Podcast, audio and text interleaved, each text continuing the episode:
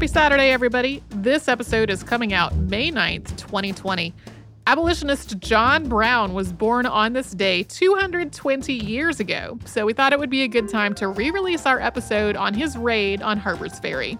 This episode originally came out on September 12th, 2016. Welcome to Stuff You Missed in History Class, a production of iHeartRadio.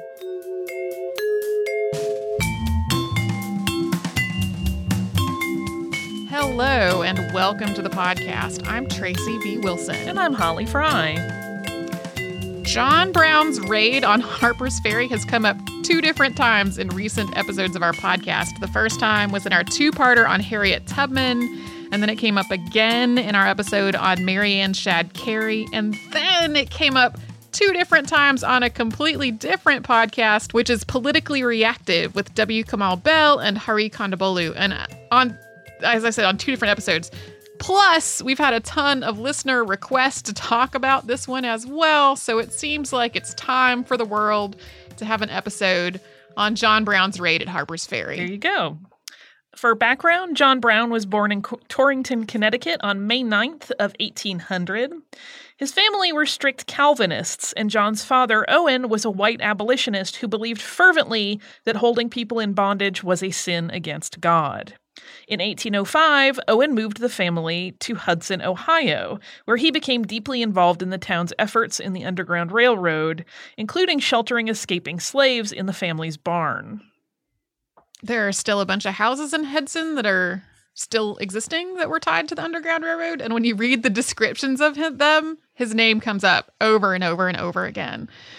In 1821, John Brown married Diantha Lusk, with whom he would have seven children before both she and their seventh child died in 1832.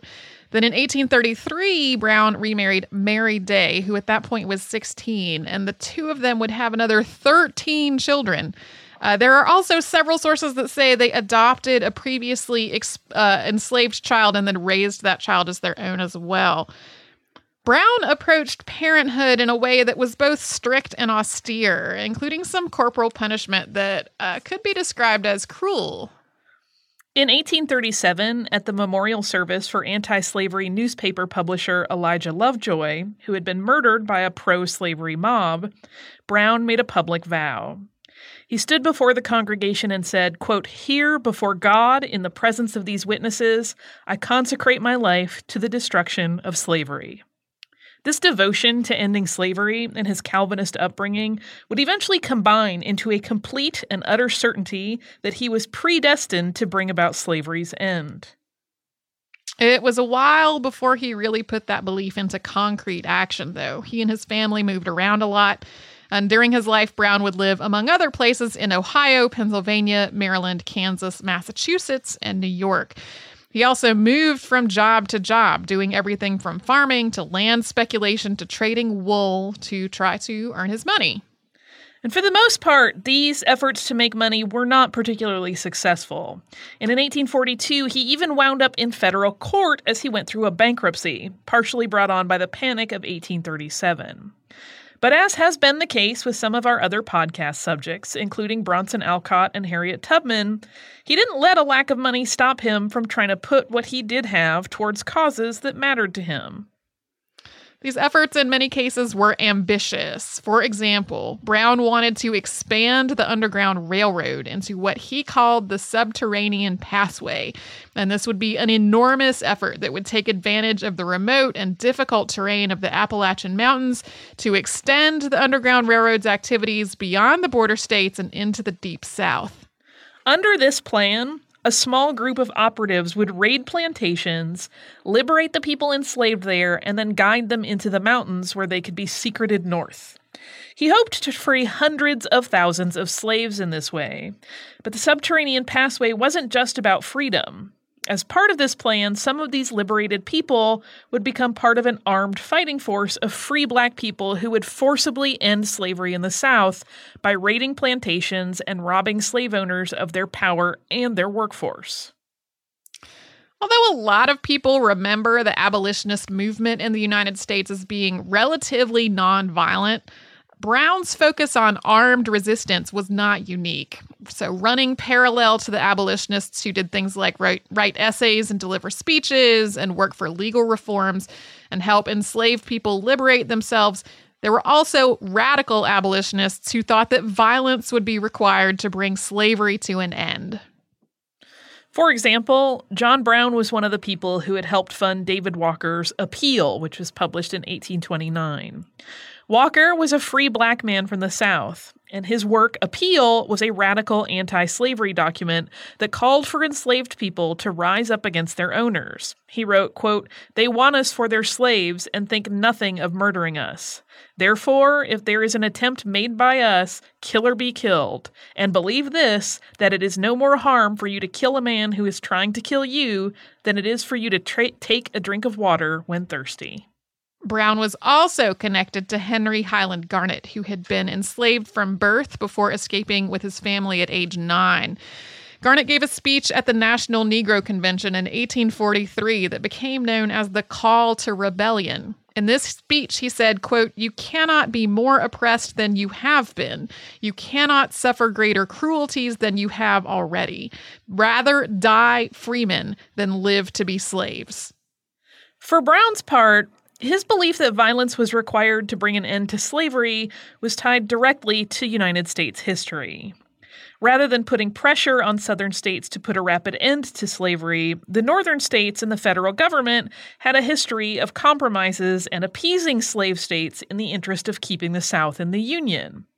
One of these was the Fugitive Slave Act of 1850, after which Brown helped found the League of Gileadites, which was a radical organization dedicated to protecting escaped slaves from slave catchers, again, through violent means if necessary.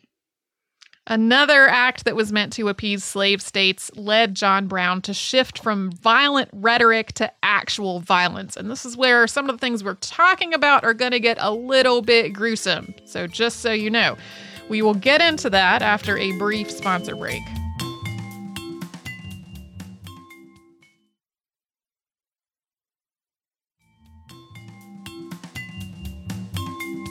In 1854, Congress passed the Kansas Nebraska Act. So, for a little bit of context, if you don't remember, under the Missouri Compromise of 1820, Congress had maintained a balance between slave states and free states by admitting Maine as a free state and Missouri as a slave state, and then also by drawing a line at parallel 36 degrees 30 minutes north uh, uh, and that was basically a border for slavery. Slavery would be outlawed when new states north of that line entered the Union.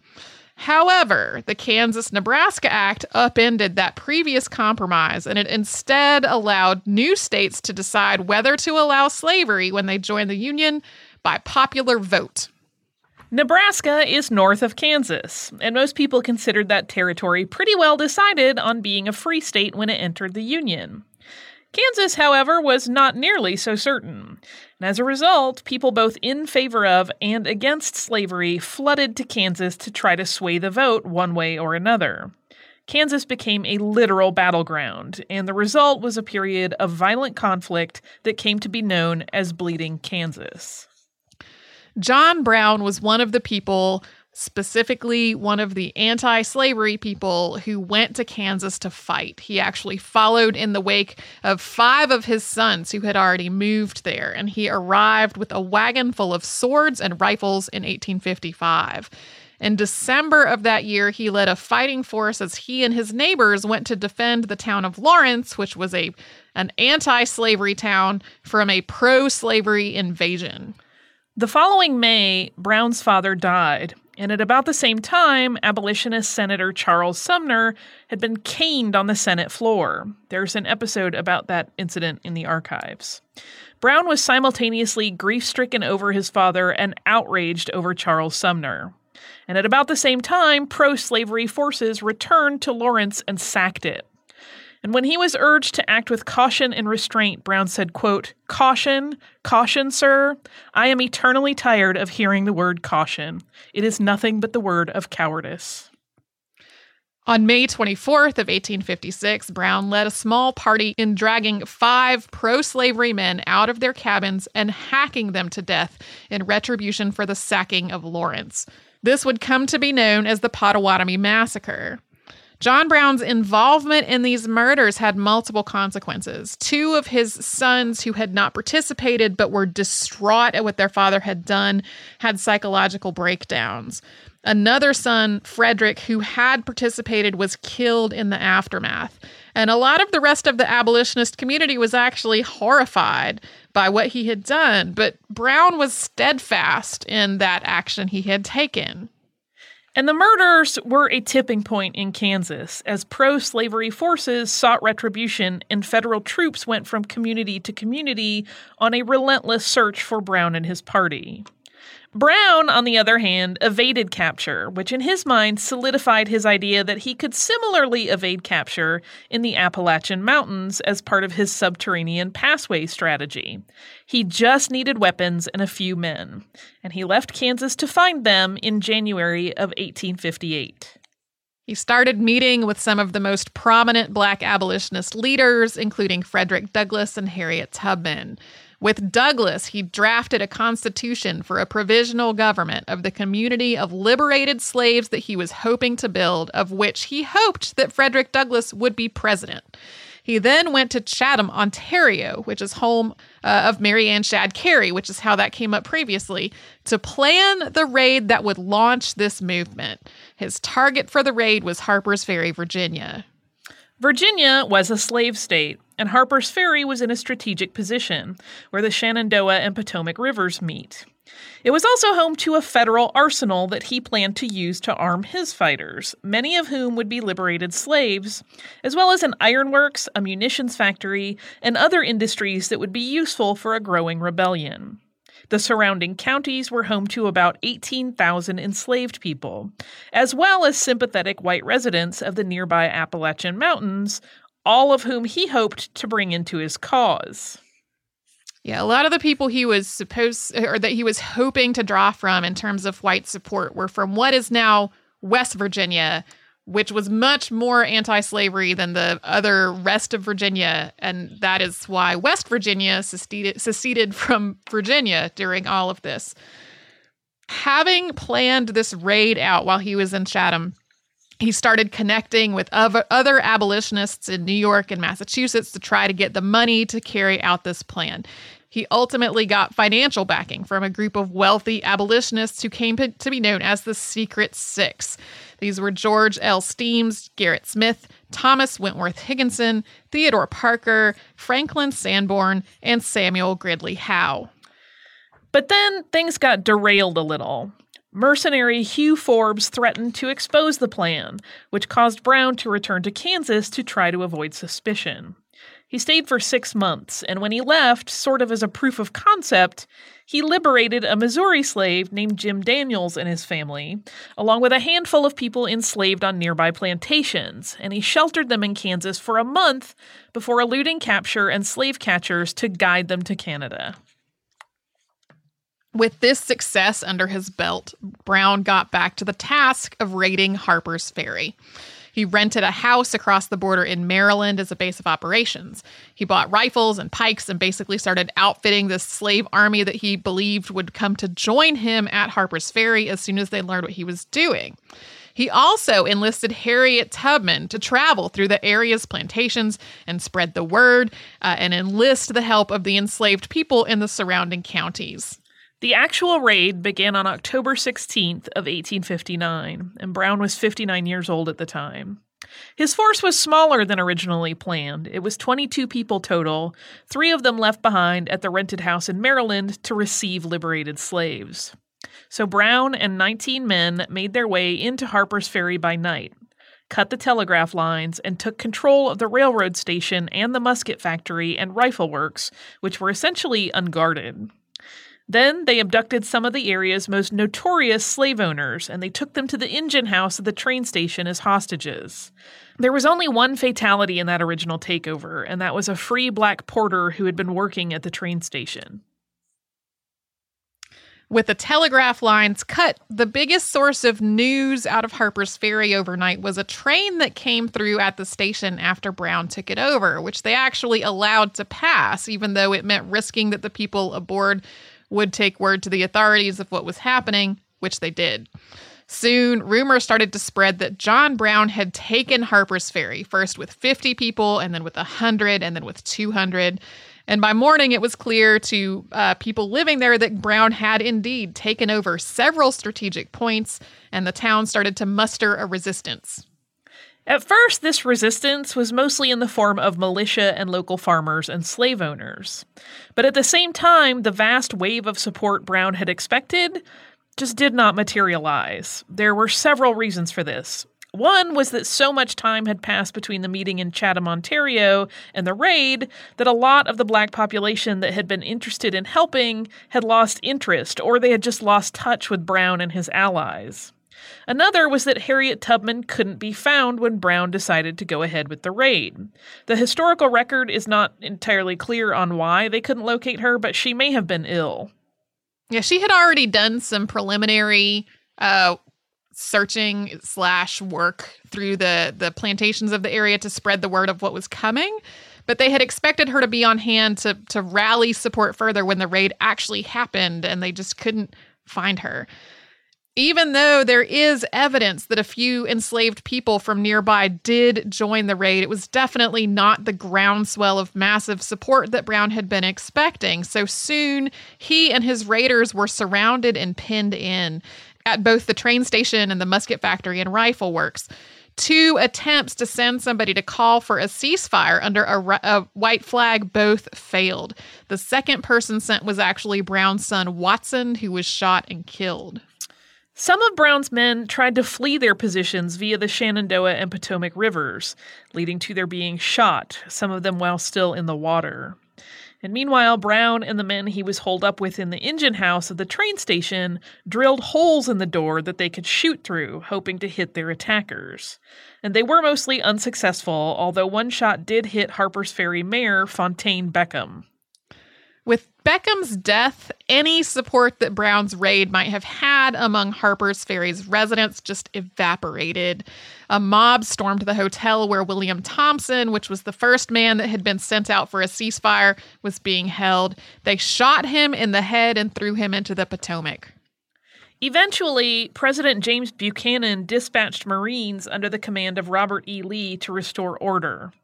At that point, Harper's Ferry's streets were mobbed with both trained fighters and angry rabble trying to get at Brown's men in the engine house, all but four of whom were, by that point, injured or dead. After arriving around midnight, Lee sent J.E.B. Stuart, who would go on to become Lee's own cavalry commander on the southern side in the Civil War, to the engine house under a white flag to negotiate. Stuart promised Brown protection from the mob and a fair trial if he would let the hostages go. Brown refused. He wanted himself and his surviving men to be allowed to go back to Maryland with the hostages as basically a, a strategic point, and then they would free the hostages once they were safely back in Maryland. With negotiations at an impasse, Lee sent men to batter down the door the morning of the 18th.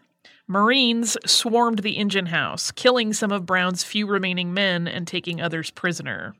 Brown was hit with a sword and only survived because the sword happened to hit a buckle that he was wearing. In the end, of the original crew of 19 men, 10 had been killed or mortally wounded, two of them being Brown's sons, and five had been taken prisoner. There were also six civilian deaths the mayor, two townspeople, two enslaved people that belonged to the hostages, and the porter that had been killed at the train station. Here's how the official report described it quote, a fanatical man, stimulated to recklessness and desperation by the constant teachings and intemperate appeals of wild and treasonable enthusiasts, unrestrained by the Constitution and the laws of the land, by the precepts of religion, by appeals of humanity or of mercy, formed a conspiracy to make a sudden descent upon the people of Harper's Ferry, to rob the arsenal, plunder public property, and stir up servile insurrection. With that brief recap from the official report, uh, we will take a brief word from a sponsor before we talk about the raid's aftermath.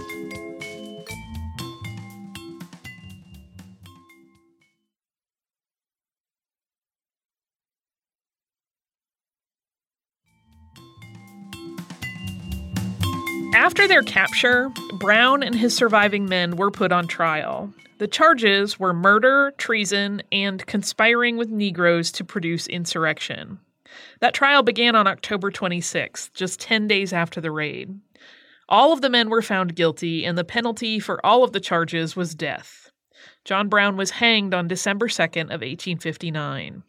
Before his hanging, he handed a guard a note that read, quote, I, John Brown, am now quite certain that the crimes of this guilty land will never be purged away, but with blood.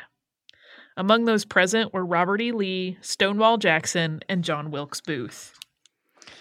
Measured by whether it launched an armed slave resistance that freed thousands of slaves and forcibly wrested control of the South from slave owners, as had been the original plan, John Brown's raid on Harper's Ferry was a complete failure. Measured by whether it launched an armed slave resistance that freed thousands of slaves and forcibly wrested control of the South from slave owners, as had been the original plan, John Brown's raid on Harper's Ferry was a complete failure. But measured by its ultimate effect on the progression of slavery in the United States, it's a completely different story. The same way that those murders of five pro slavery settlers in Kansas that we talked about earlier had sparked a tide of violence there, the raid at Harper's Ferry inflamed passions, tensions, and violence around slavery and the relationships between slave and free states. In many circles in the North, John Brown became a martyr, especially as he was eloquent and steadfast in his denunciations of slavery while on trial. And people doubled down on their efforts to abolish the institution. But in the South, people were terrified. The idea of a slave insurrection was already a source of fear in a lot of the South. And in some places, white slave owners and the rest of the white population were vastly outnumbered by enslaved people. So the idea that these people might unite and violently overthrow their owners was petrifying. The South tried to downplay Brown's raid as unimportant in an effort to dismiss it, while simultaneously being completely horrified at what it could spell for the future. On a more practical level, many parts of the South renewed their call for militia membership and military drills of those militia, so that when the Civil War did begin, those militias that had been created under the idea of fighting a potential John Brown inspired rebellion if it was necessary were already there and trained and ready to go to war. It was also one of many events that happened in the late 1850s that stoked political passions over the issue of slavery. The Democrats split over the issue of slavery in the 1860 election, with pro and anti slavery factions each putting forth candidates for presidency and neither securing a necessary two thirds majority at the party convention. After a series of efforts to unite the party, the Democratic Party nominated Senator Stephen A. Douglas, while the Southern Democrats nominated John C. Breckinridge, and both Douglas and Breckinridge presented themselves as the official party candidates. Meanwhile, an entire other party, the Constitutional Union Party, nominated former Senator John Bell of Tennessee to be their candidate for president. And in the end, it was Abraham Lincoln, the Republican nominee, who won this four way election with only 180 electoral votes and just shy of 40% of the popular vote. As a consequence of Lincoln's election, 11 Southern states seceded from the Union, which directly led to the Civil War. 50 years after the raid, Frederick Douglass would say that John Brown, quote, began the war that ended American slavery and uh, made this a free republic. There are a lot of historians who basically think without this lightning point of Harper's Ferry, there would not have been that four way uh, split in the election that ultimately uh, led Lincoln to be elected not with a whole majority of the popular vote. And for decades, even a century after the raid, historical accounts painted Brown as mentally unstable, with descriptions being full of words like delusional and madman. But really, Brown was methodical and well researched in this whole idea. He had studied other uprisings, including Nat Turner's rebellion and the Haitian Revolution, and he had also studied guerrilla resistance to military forces in both Europe and the United States, including in the colonial era. Today, some historical depictions of him have shifted a little bit to be uh, more including of language like fiercely devoted rather than uh, unhinged and insane. Yeah, even when he was alive at first, uh, as news of the raid was spreading, uh, even in the North, where it sort of reinvigorated abolition uh, as a cause. Um, at first, there were people who were like, "That man is not in his right mind," mind, and sentiment shifted about him as he continually made these like steadfast and very eloquent denunciations of slavery during his trial. Um, so the idea that everybody thought that he was like mentally unwell, even at the time, was not totally accurate. Um, Harriet Tubman, in particular, described him as being the only white person that she ever met who actually thought that slavery was a life or death issue that really needed to be treated that way. Um, and even like even in the more recent past, uh, you see divisions in how people talk about John Brown and like whether his ideas were good and whether he uh, was was making sense in a methodical way or whether he was sort of flying off in this delusional fervor. Um, like the uh, Malcolm X talked about, if you if you meet a white person who says that they are uh, in favor of Black Power, find out what they think about John Brown.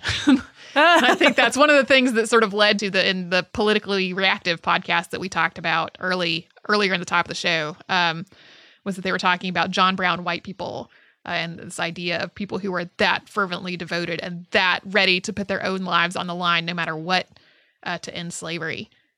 So he's a complicated person. Yeah. I feel like we I feel like we barely scratched the surface of his complicatedness uh, and and what people thought about him then and now.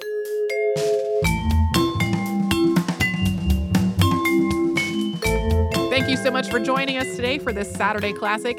If you have heard any kind of email address or maybe a Facebook URL during the course of the episode, that might be obsolete. It might be doubly obsolete because we have changed our email address again.